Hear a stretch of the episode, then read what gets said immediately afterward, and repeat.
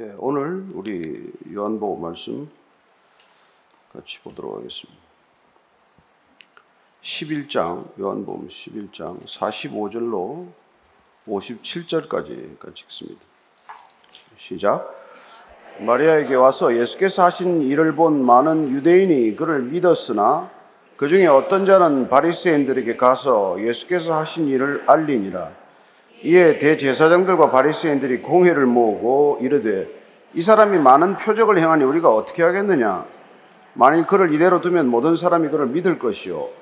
그리고 로마인들이 와서 우리 땅과 민족을 빼앗아 가리라 하니 그 중에 한 사람 그 해 대제사장인 가야바가 그들에게 말하되 너희가 아무것도 알지 못하는도다.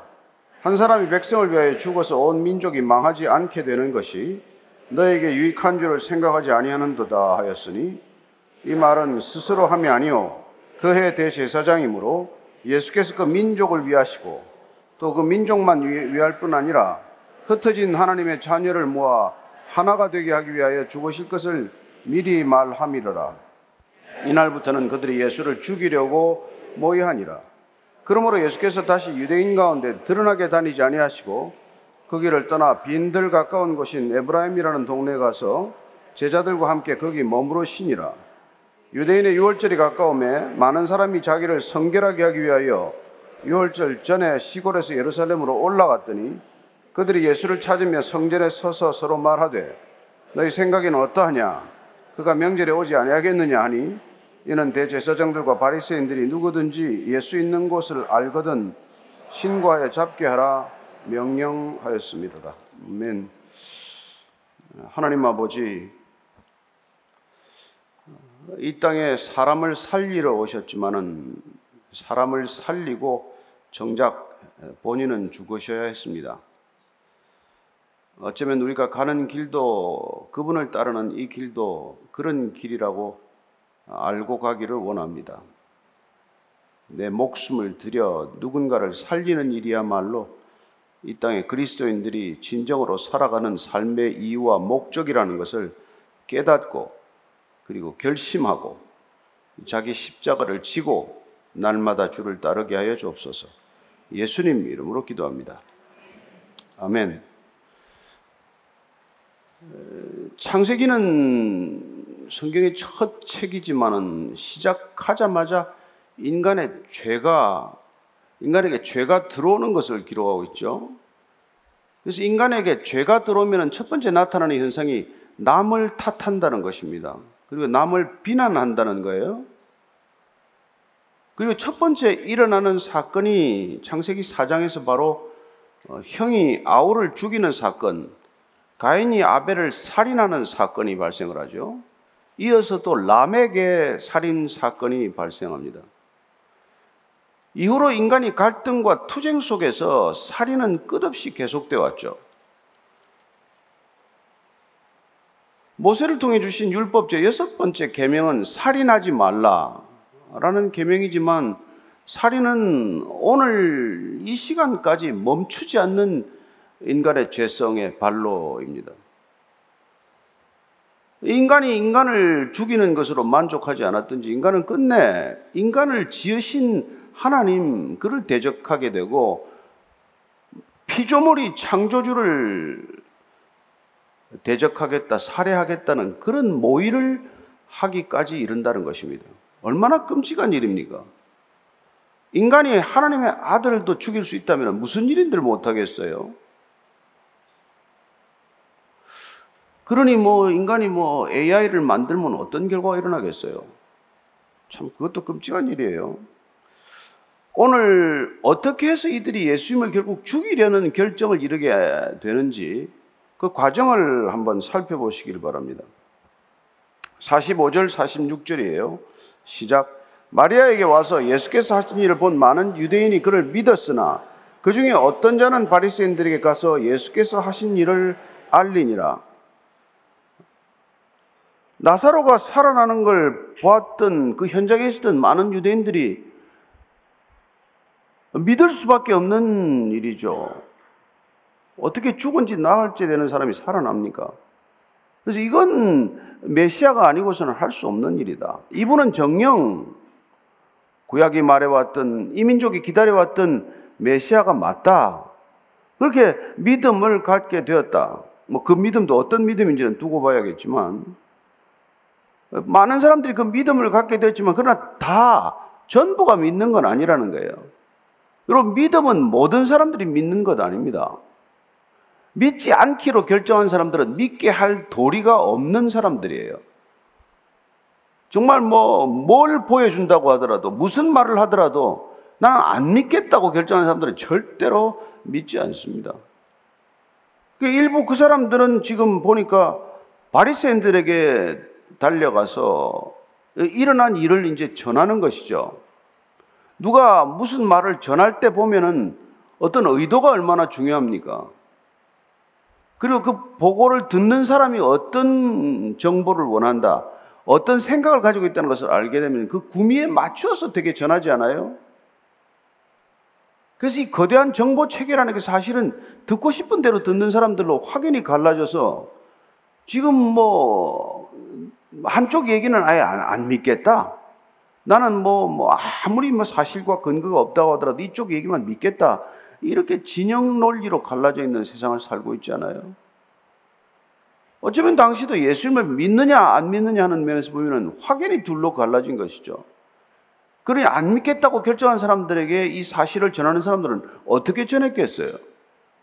뭐 우리가 흔히 유추해 볼 수 있겠죠. 예, 오늘 우리가 현장에 가봤더니 말도 안 되는 일이 일어났습니다. 죽은 지 나흘 됐다고 하는데 그 돌문을 열고 나오라고 이름을 부르니까 나왔습니다. 말이나 됩니까? 나흘 되면 시신이 부패해야 마땅한데 얼굴이 멀쩡한데 얼굴이 멀쩡한 걸로 봐서는 그 전날 들어갔거나 무슨 뭐 그 일이 아니고서는 그런 일이 있을 수 있겠어요? 근데 그런 걸 놓고 호들갑을 들고 난리가 났습니다. 뭐 이렇게 전할 수도 있는 것이고 아니면 그 일이 사실이라고 하더라도 뭐 두려움을 과장하게 한다든지 해서 정말 이 나사로 사건을 전해 듣는 사람, 직접 현장이 아니라 떨어진 곳에 듣는 사람들은 몹시 불쾌하게 이 사건을 믿지 않거나 아니면은 두려움에 사로잡히도록 한다는 것입니다. 사람 말을 잘못 들으면 여러분들은 뭐 그렇게 되는 것이죠. 믿든지 안 믿든지 두려워하든지. 47절, 48절입니다. 시작. 이에 대제사장들과 바리새인들이 공회를 모으고 이르되 이 사람이 많은 표적을 행하니 우리가 어떻게 하겠느냐? 만일 그를 이대로 두면 모든 사람이 그를 믿을 것이요. 그리고 로마인들이 와서 우리 땅과 민족을 빼앗아 가리라. 대제사장들과 바리새인들이 공회를 모았다고 소집한다고 되어 있습니다. 예수님 때문에 공회를 소집한 적이 이게 처음은 아니죠. 여러 차례 있었습니다. 그때마다 점점 그 사람들의 생각이 달라졌을까요? 아니면 그 사람들 예수님에 대한 적대감은 점점 강해졌을까요? 어쩌면 그들은 자기 자신들의 프레임에 갇혀서 예수님을 보는 반감과 적대감이 더 커지지 않았겠습니까? 점점 그를 따르는 사람이 많아지고 그를 추종하는 사람들이 자칫하면은 예, 그 사람들이 다수가 되고 우리가 소수가 되는 걸 어떻게 상상이나 하겠어요? 그러니까 만약 나사로 사건 같은 것을 믿기 시작을 해서 대다수가 믿어버린다고 하면 이 사람들 생각에는 큰 소요가 일어날 것이다. 예수를 메시아라고 하게 되면 그걸 믿게 되면 이 유대 민족과는 그야말로 걷잡을 수 없는 소란 소동이 일어날 것이고 그렇게 되면은 당연히 로마의 군대가 주둔하게 될 것이고 그러면 이 나라 이 민족이 다시 한번 모든 자율권을 빼앗기게 되는 것 아니냐? 우리의 성전 시스템은 무너지고 마는 것 아닌가? 이런 생각을 한단 말이죠. 그렇죠. 예수님으로 인한 두려움, 예수님으로 인한 기존 종교인들의 사고 프레임 속에는 그들의 기득권을 굳게 간고하게 지켜야 되겠다는 생각 때문에 점점점 더 그를 제거해야 되겠다는 쪽으로 생각을 모으게 되는 것이고 그래서 어이없게도 나사로를 살리신 이 사건은 결정적으로 예수님을 죽여야겠다는 모의를 일으키는 결정적 계기가 되고 마는 것이죠. 참 어이없는 일 아닙니까? 사람을 살려놨는데, 죽은 사람 살렸는데, 그 사람 살리신 사건 때문에 정작 예수님은 죽음을 맞게 되었다는 것입니다. 이게 여러분 우리가 이게 참 겪는 일들이에요. 흔히 종교뿐만이 아니죠. 뭐 일건 뭐 회사를 죽을 회사를 살려놔도 그 CEO를 쫓아내는 그런 선례들이 있지 않습니까? 아니면 돈 때문에 그렇다고 칩시다. 그러나 사람을 살렸는데 살린 일 때문에 그 사람을 제거하겠다. 이건 사람의 생각이 아니에요.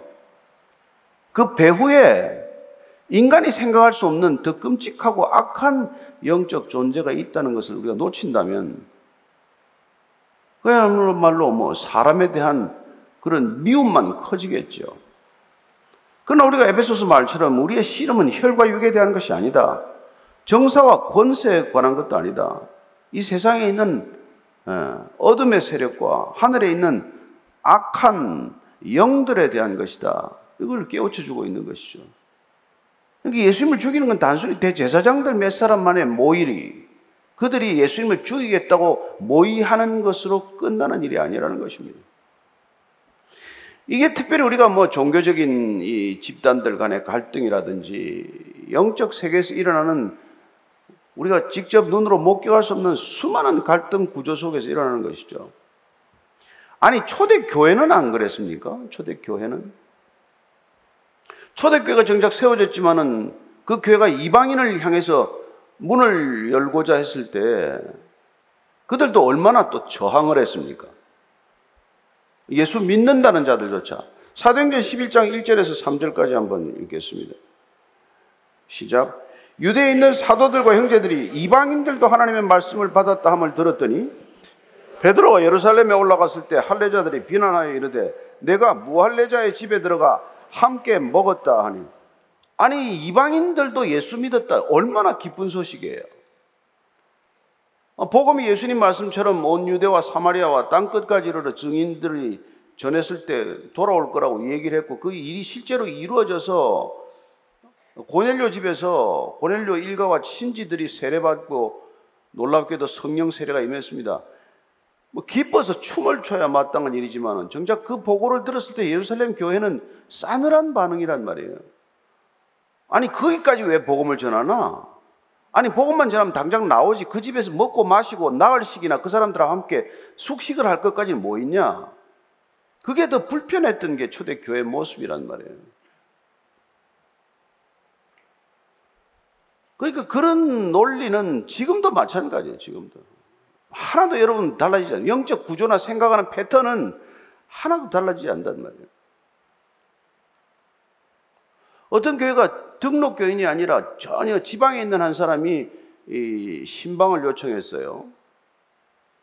예, 그래서 그 뭐 상당히 이렇게, 이렇게 중병 때문에 위태로운 지경이라서 와서 좀 예수님 영접 기도도 하고 좀 도와달라는 부탁을 받고 그 먼 곳 지방까지 내려갔단 말이에요. 가서 예수님 영접을 했는데 그냥 공교롭게도 그게 임종 예배가 되고 말았어요. 그냥 뭐 밤을 새지 못하고 이제 돌아가시는 바람에 고인의 뜻을 따라서 온 집안이 믿지 않지만 본인이 마지막에 예수님 영접을 했기 때문에 그냥 기독교식으로 장례를 해달라 요청할 수 있는 거죠.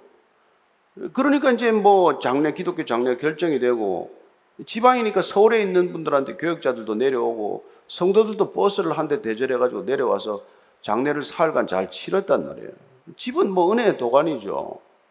근데 돌아왔더니 뭐 웬걸 이게 뭐 교회가 예, 이게 뭐냐 도대체 등록 교인도 아니고 이 교회 한 번도 출석도 안 하고 그 사람을 위해서 그 버스 대절해가지고 그 돈을 들여서 그게 다 뭐 하는 짓이냐? 예? 한 영혼이 천국 가는 게 중요합니까? 교회 재정이 그렇게 쓰이는 걸 아까워하는 게 그게 맞는 태도입니까? 아, 이 교회 예의가 아니에요. 예? 이 교회 예의가 아니란 말이에요. 우리가 지금도 그럴, 그럴 수 있단 말이에요. 아니, 우리가 돈에 묶여 사는 사람, 돈에 사로잡혀 사는 사람은 돈밖에 계산이 더 됩니까? 그 왜 이 교회 헌금 한 번도 안 한 사람한테 장례 예배는 무슨 장례 예배입니까? 꽃은 왜 보내고 그런 소리를 지금도 한단 말이에요. 이민교회에서는 갈등이, 그런 갈등들이 여전해요. 왜 밥은 해가지고 교회 잘 오지도 않는 사람 밥 먹이냐, 뭐, 뭐, 이런, 이런 논의란 말이에요. 그 저와 여러분들이 지금 이 예수님 당시 이 얘기를 읽으면서 그때 살아가던 사람들의 생각이나 논쟁이나 비난이나 이런 것들이 지금 하나도 다르지 않고 계속되는 일들이에요. 근데 대제사장이 그 당시에 누구냐면은 가야바가 이제 이런 얘기를 한단 말이에요. 예? 이 사람이 많은 표적을 향해 그냥 두면 어떡하냐. 그래, 이대로 두면 모든 사람이 믿게 되면 로마인들이 와서 우리 땅과 민족을 빼앗아가리라. 여러분, 사람이 불안하면 항상 부정적으로 생각하게 되고, 부정적으로 생각하는 사람은 항상 억측을 하게 되고, 염려를 하게 된단 말이에요. 그러니까 최악의 경우를 생각하는 것이죠. 아, 예수 좀 믿는다고 뭐 당장 로마 군대가 쳐들어옵니까?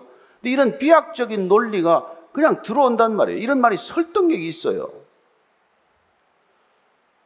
그래서 49절, 50절 이 가야바가 이런 논리를 펴는 거예요. 시작. 그 중에 한 사람 그의 대제사장인 가야바가 그들에게 말하되 너희가 아무것도 알지 못하는도다. 한 사람이 백성을 위하여 죽어서 온 민족이 망하지 않게 되는 것이 너희에게 유익한 줄을 생각하지 아니하는도다. 가야바는 그 해의 대제사장이라고 되어 있지만 사실은 AD 18년부터 36년까지 18회 동안 대제사장을 했던 사람이에요.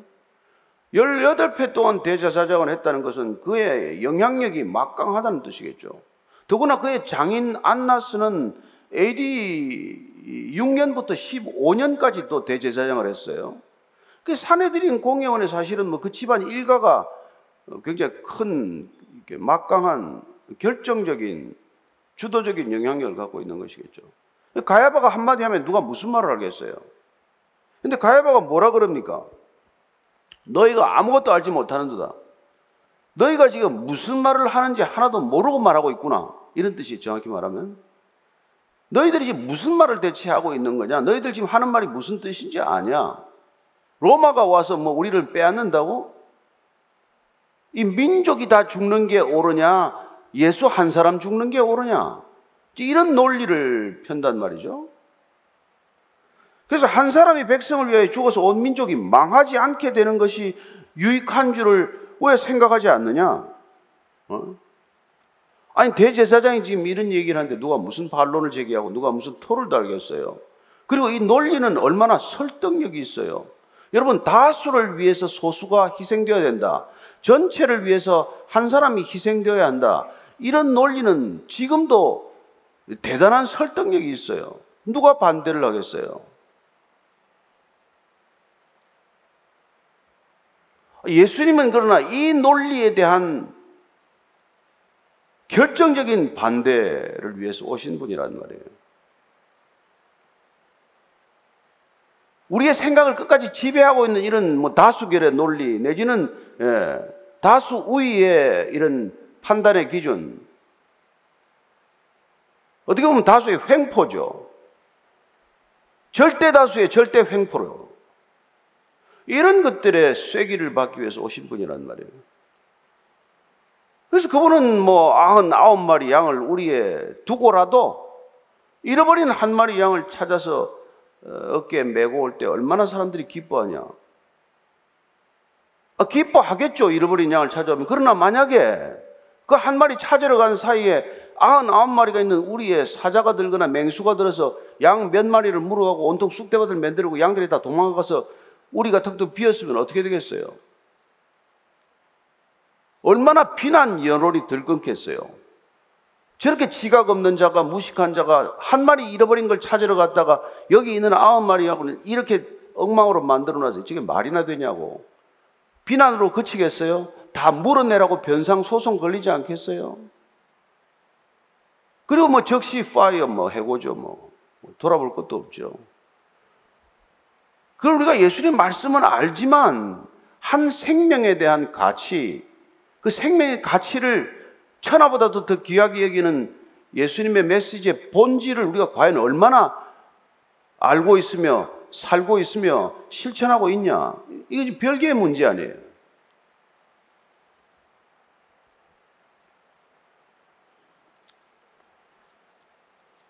마태복음 21장 38절 39절입니다.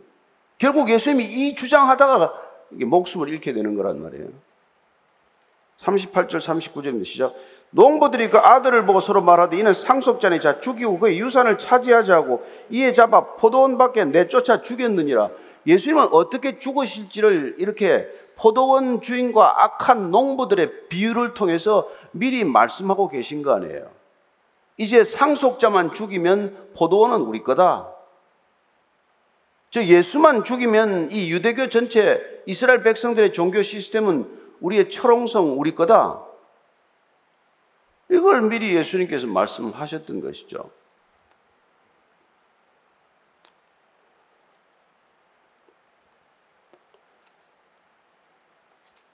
마태복음 16장 26절입니다. 시작.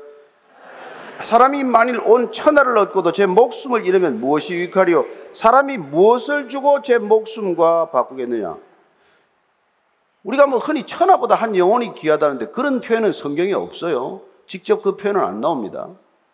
그러나 한 사람의 가치, 한 사람 생명의 가치는 온 천하와도 바꿀 수 없는 가치다. 신앙이란 뭡니까? 그렇게 한 생명의 가치가 천하보다 귀하다는 것에 눈 뜨는 일이란 말이에요. 저와 여러분들의 생명의 가치가 그렇게 귀하다는 것에 눈을 뜨면 자기 자신의 생명에 진정으로 눈을 뜬 사람은 다른 생명에 대해서도 그런 가치를 인정하는 삶을 살게 된단 말이에요. 그게 하나님의 나라가 임하는 거 아니에요? 나만 소중한 게 아니고 내가 나 자신의 가치에 눈을 뜨고 내 생명의 가치에 진정 눈을 떴다면 다른 생명에 대해서도 동일한 가치를 인정할 줄 아는 삶을 살기 시작하는 것, 그게 여러분 교회요. 하나님의 나라가 이 땅에 시작되는 거란 말이에요. 그러나 제사장들의 논리는 세상의 논리와 하나도 다르지 않죠.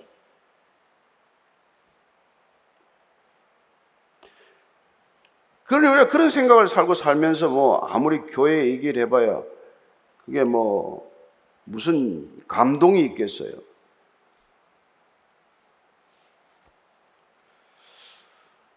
그래서 예수님께서는 이 한 사람의 가치, 한 사람의 생명에 이 가치에 눈 뜨도록 항상 우리를 일깨우시는 분이에요. 이게 천하보다도 정말 귀하다는 걸 우리가 놓치면은 우리는 늘 경제 논리에 휩쓸려 가게 마련이고 우리는 늘 가성비의 논리에 휘둘리게 마련이란 말이에요. 교회가 그 논리에 이렇게 휘둘리기 때문에 예. 그래서 늘 교회도 무슨 기업처럼 해마다 성장해야 된다고 생각을 한단 말이에요. 여러분 있는 사람도 우리가 잘 못, 보살피지 못하는데 뭐 성장하면 뭐예요? 성장하다가 병들죠. 성장하다가 교회가 쪼개지죠.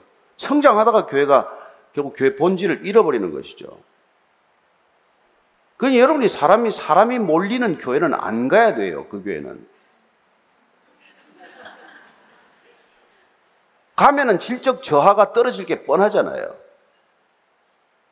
그걸 어떻게든지 큰 교회로 만들어오고 큰 교회 더미 속에다 이걸 한 가둬 놓기 위해서 통제 시스템이나 관리 시스템만 자꾸 커질 뿐이지 무슨 그게 유익이 있겠냔 말이에요. 그래서 무슨 무브먼트로 시작을 했다가 그게 무슨 뭐 미니스트리가 됐다가 예. 그게 날고 뭐, 뭐 뮤지엄이 된대나 무슨 뭐 모니먼트가 된대나 모든 교회가 그런 길을 걸어간단 말이에요. 그래서 유럽의 교회들은 전부 박물관이 되고 말았고 뭐, 뭐 미국의 교회도 그 전체를 밟아가고 우리는 더 빨리 그런 길을 가고 있고 그런 거란 말이에요. 왜요? 우리가 한 영혼에 집중하는 걸 잃어버렸기 때문에 한 사람의 가치를 우리가 놓치기 때문에 예. 그래서 저희 여러분들이 그 통독반 한, 그 반이 그게 교회란 말이에요. 한 사람 한 사람이 누군지를 알고, 예. 그 형제가 나보다 낫다는 걸 인정하고, 다수의 중요성이 아니라 한 사람의 중요성에 눈 뜨고 그 한 사람을 위해서 다 같이 눈물 흘릴 줄 아는 게 그게 교회 본질이란 말이에요. 그러나 대제사장이 그렇게 합니까? 뭐, 택도 없는 소리다. 한 사람이 죽어야 우리가 살지. 어떻게 사냐고 말하는 것이죠.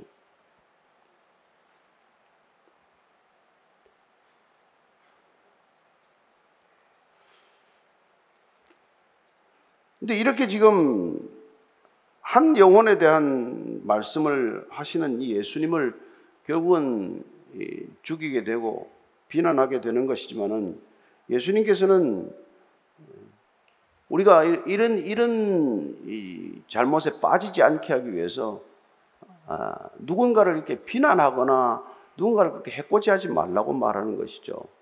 이 생명에 대한 외경심을 잃어버리면 다한 일이란 말이에요. 그 사람에 대한 비난도 하지 말라고 말하는 것이죠. 그게 곧 살인의 의도나 마찬가지이기 때문에 가인과 아벨의 살인 이후에 인간은 죄성이라는 게 결국 궁극적으로는 살인의 의도란 말이에요.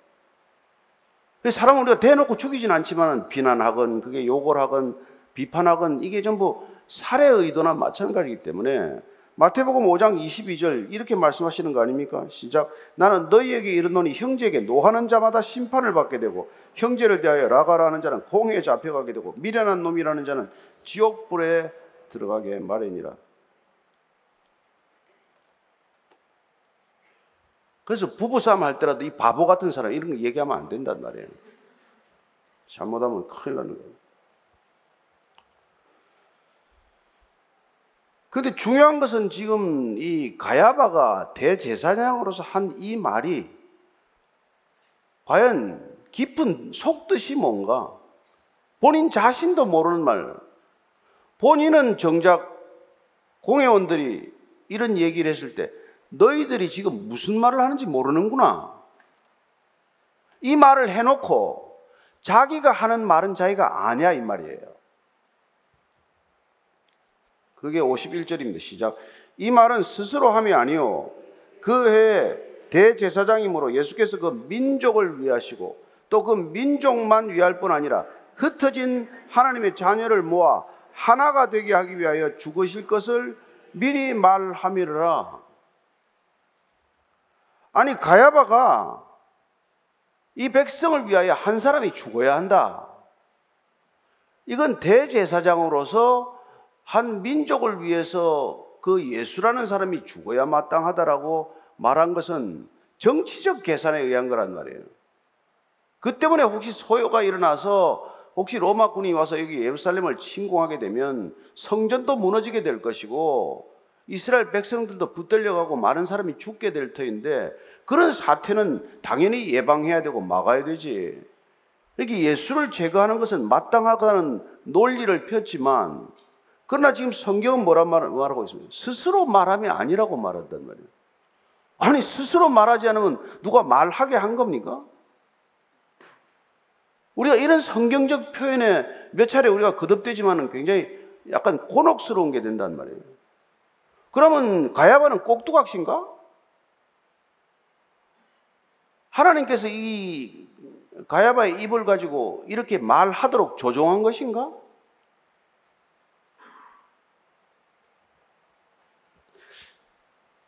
가야바는 늘 생각하던 대로 생각했고 늘 말하던 대로 말하고 있어요. 이 사람이 오늘 예수님만 이 일을 얘기할 사람이겠어요? 그런 유대교 전체 성전 시스템을 책임지는 총 책임자로서 늘 이렇게 생각해왔고 이렇게 말해왔던 사람이란 말이에요. 근데 이렇게 생각하고 이렇게 말하는 사람을 통해서도 하나님은 하나님의 말씀을 전할 수 있다는 것입니다. 여러분들이 특별히 무슨 하나님의 생각을 해서가 아니라 우리는 늘상 사는 대로 살아가지만 그러나 우리의 삶의 자리에서 우리가 쏟아내는 말들 가운데서도 하나님은 그 말 가운데 하나님의 뜻을 전할 수 있다. 이게 놀라운 신비란 말이에요.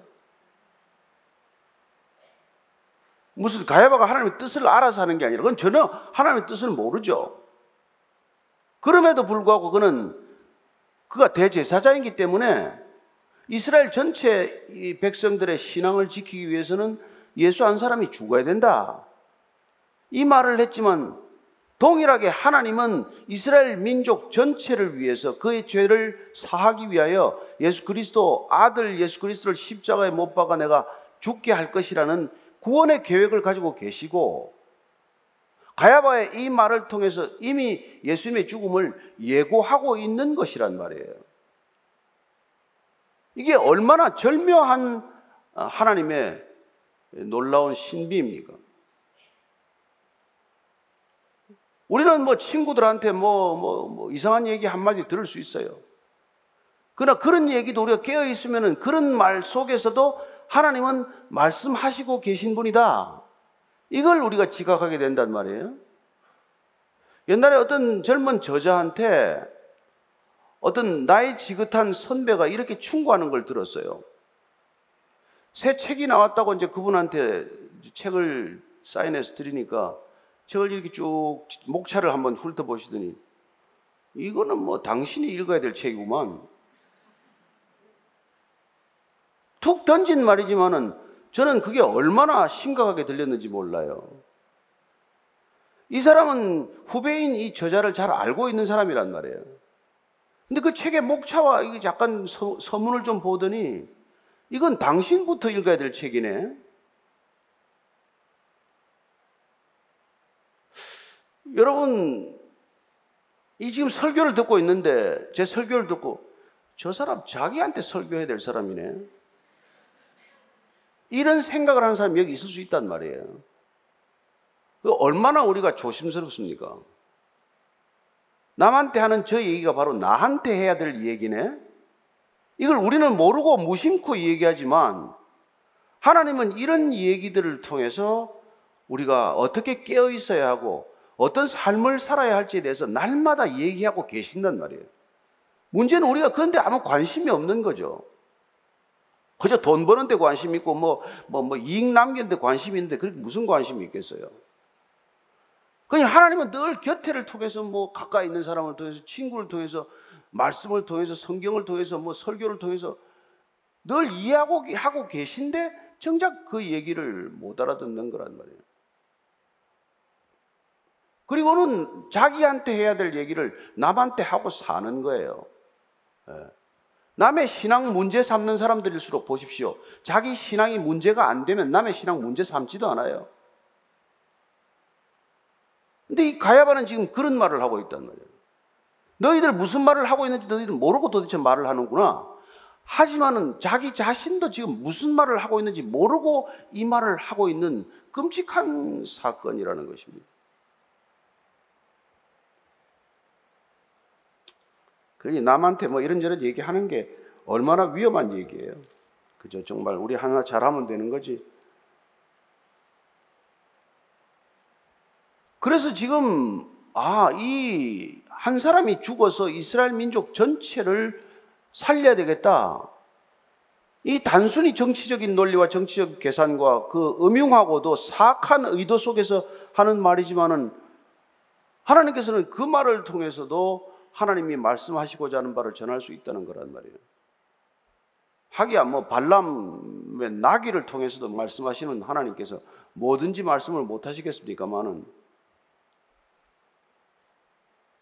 그래서 이 말의 깊은 뜻은 무언가 하니까 가야바가 지금 이런 말을 했지만 사실은 하나님께서 그 아들 예수 그리스도의 죽음을 통해서 흩어진 이스라엘 백성들을 다 모을 것이다. 아니 이스라엘 백성뿐만 아니라 이 우리에 있는 양만이 아니라 우리의 밖에 있는 양까지도 한 우리 안으로 모으게 될 것이다. 하는 놀라운 교회에 대한 구원사적 섭리의 계획을 가지고 계신다. 이걸 지금 사도 요한은 우리에게 깨달으라고 얘기하고 있는 거란 말이죠. 그래서 지금 가야바는 이스라엘 민족이 죽을 것이냐, 예수가 죽어야 하느냐, 이런 잣대로 얘기를 꺼내지만은, 예. 하나님은 온 이스라엘 백성이 구원에 이르기 위해서 예수가 죽어야 하냐, 살아야 하냐, 이 어린 양이 속죄 제물로 드려져야 하냐 말아야 되냐 이 얘기를 지금 하고 있는 거란 말이에요.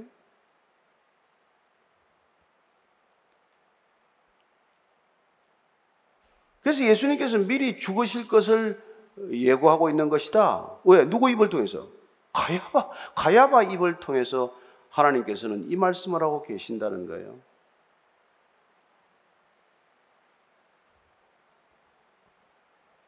자, 54절입니다. 시작. 그러므로 예수께서 다시 유대인 가운데 드러나게 다니지 아니하시고 거기를 떠나 빈들 가까운 곳인 에브라임이라는 동네에 가서 제자들과 함께 거기 머무르시니라. 그러므로 예수께서 피해버리셨어요. 그러므로 피해버리셨어요. 지금 유대인들 아직 6월절이 이르지 않았는데 좀 일찍 오는 유대인들에 있었어요. 정결례를 위해서죠. 깨끗하게 6월절을 맞겠다는 것입니다. 6월절은 잘 아시다시피 출애굽의 절기 아닙니까? 예.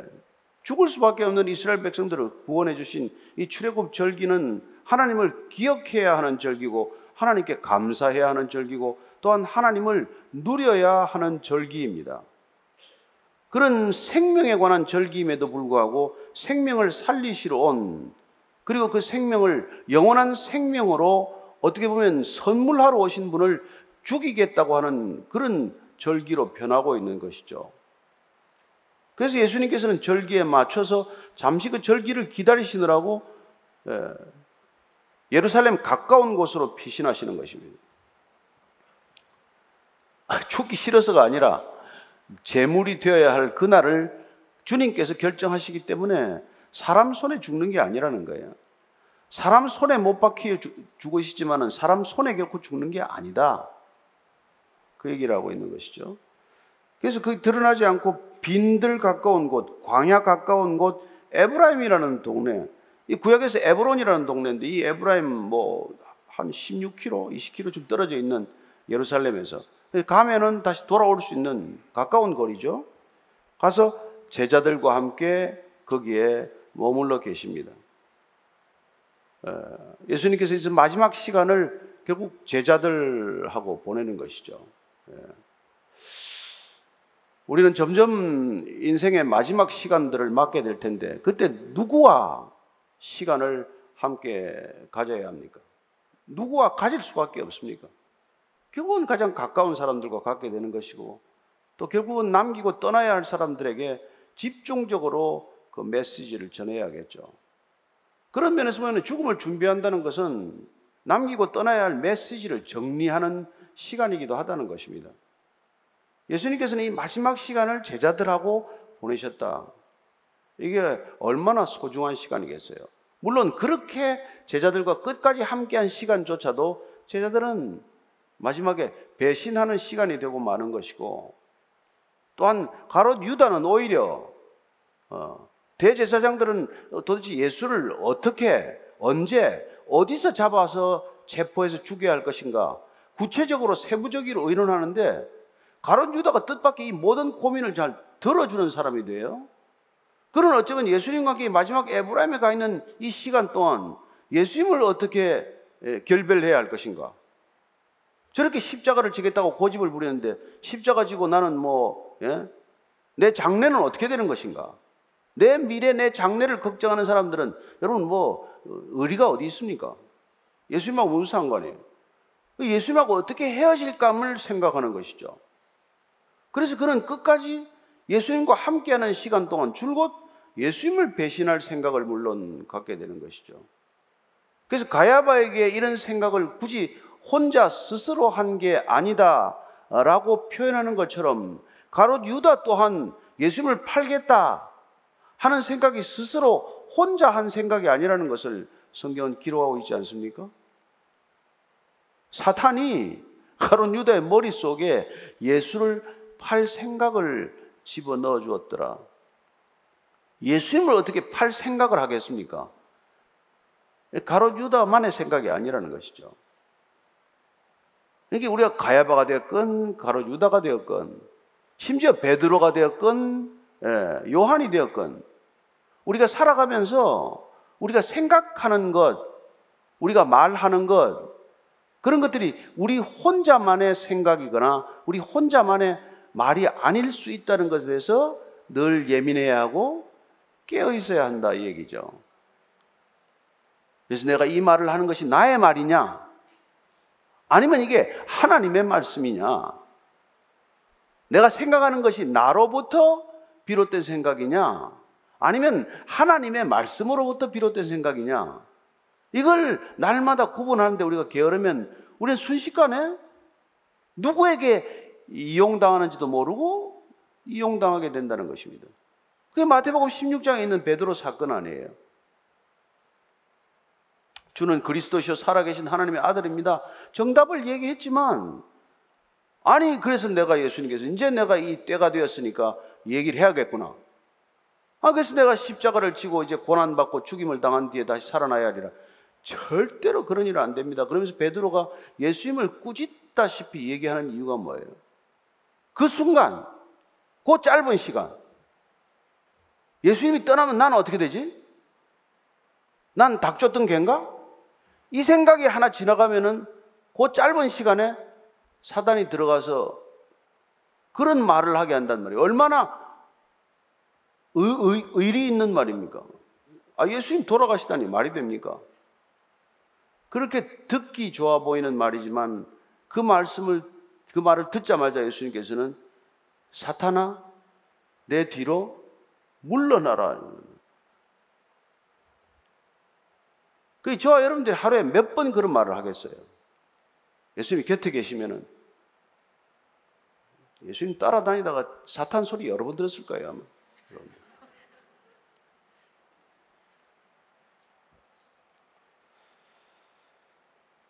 자, 55절 이하를 읽습니다. 시작. 유대인의 유월절이 가까움에 많은 사람이 자기를 성결하게 하기 위하여 유월절 전에 시골에서 예루살렘으로 올라갔더니 그들이 예수를 찾으며 성전에 서서 서로 말하되 너희 생각에는 어떠하냐? 그가 명절에 오지 아니하겠느냐 하니 이는 대제사장들과 바리새인들이 누구든지 예수 있는 곳을 알거든 신고하여 잡게 하라 명령하였음이라.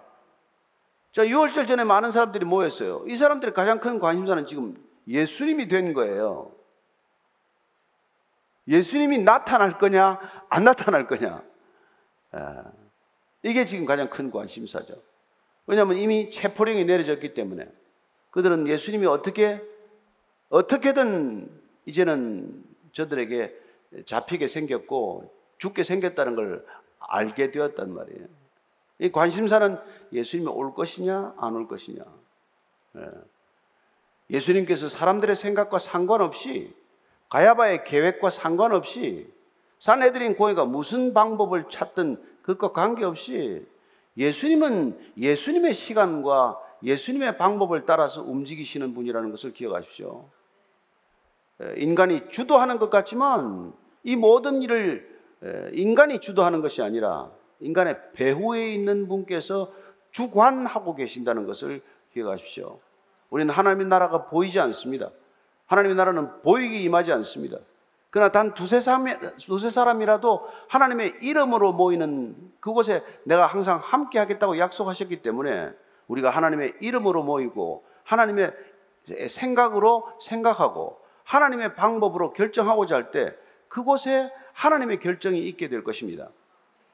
오늘 이곳에 그토록 큰 성전을 책임지고 있는 종교 지도자들이 모였지만 인간적인 생각을 하고 인간적인 계산을 하고 그저 생각하는 게 내게 유익한가 내게 불리한가 이게 얼마나 어, 우리에게 유익한가 유해한가만을 생각하는 기준으로 살아갈 때 그들은 정작 하나님과는 아무 상관없는 아니 하나님을 대적하는 심지어 사람 살리러 온 하나님을 죽이고자 하는 모의에 참가하는 일이 되었다는 것입니다. 얼마나 어이없습니까? 그러나 기억하십시오. 인간의 이 사람을 죽이고자 하는 논의, 인간이 사람을 해코지하고자 하는 이 모의, 이 뒤편에 배후에 인간을 살리고자 하는 하나님의 모략이 있다는 것을 기억하십시오. 델러스 윌라드가 하나님의 모략이라는 표현을 썼어요. conspiracy of God. 하나님의 모략. 모략은 그건 좋지 않은데 쓰는 뜻이죠.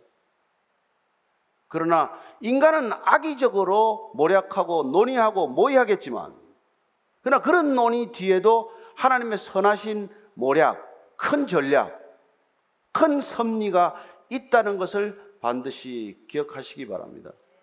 그래서 우리는 하나님을 믿는 것입니다. 이해할 수 없을지라도 하나님을 신뢰하는 것입니다. 그분은 우리 믿음의 대상이십니다. 우리 믿음의 대상인 그분은 우리와 길이 다릅니다. 우리와 생각이 다릅니다. 우리와 방법이 다릅니다. 우리와 차원이 다릅니다. 따라서 저와 여러분들은 그분을 얼마든지 신뢰해도 좋다는 것입니다. 그분만이 합력하여 선을 이루시기 때문입니다.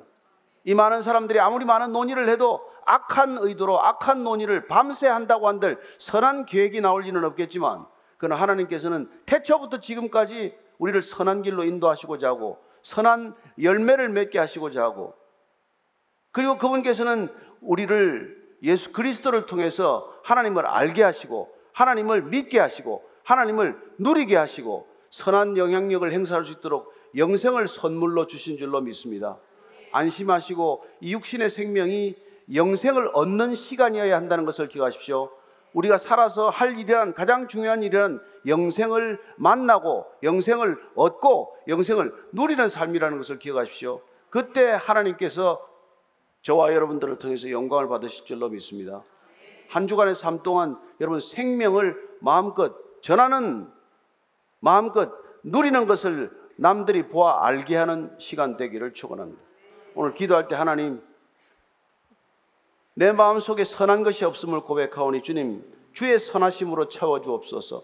주의 선하심으로 열매 맺게 하여 주옵소서. 우리가 어디를 가든지 주의 선하신 향기를 뿜어내는 하나님의 사람으로 살게 하여 주옵소서. 한목을 기도하겠습니다. 하나님 아버지 하나님을 입만 열면 입버릇처럼 말하는 그 종교 지도자들이 하나님을 대적하고 그들이 예수 그리스도를 죽이는 모의에 참가하는 것을 봅니다. 밤새 논의하더라도 그들은 선한 생각을 할 줄 없는 사람들입니다. 무슨 일을 논의하더라도 악한 결론을 가지고 있는 사람들입니다. 그들은 자기의 프레임에 갇혀서 한 발자국도 나가지 못하는 사람입니다. 기득권의 프레임, 자기 중심성의 프레임.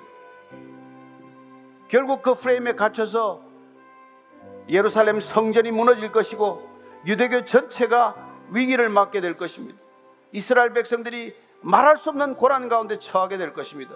주님, 주님께서는 그들을 일깨우러 오셨고 구하러 오셨고 꺼내러 오셨고 다시 한번 주의 백성으로 세우러 오셨는데 주님 이스라엘 백성들의 그 연약한 모습을 쥐고 흔들고 악용하는 유대 지도자들에 의해서 끝까지 주님은 박해받는 모습을 보게 됩니다.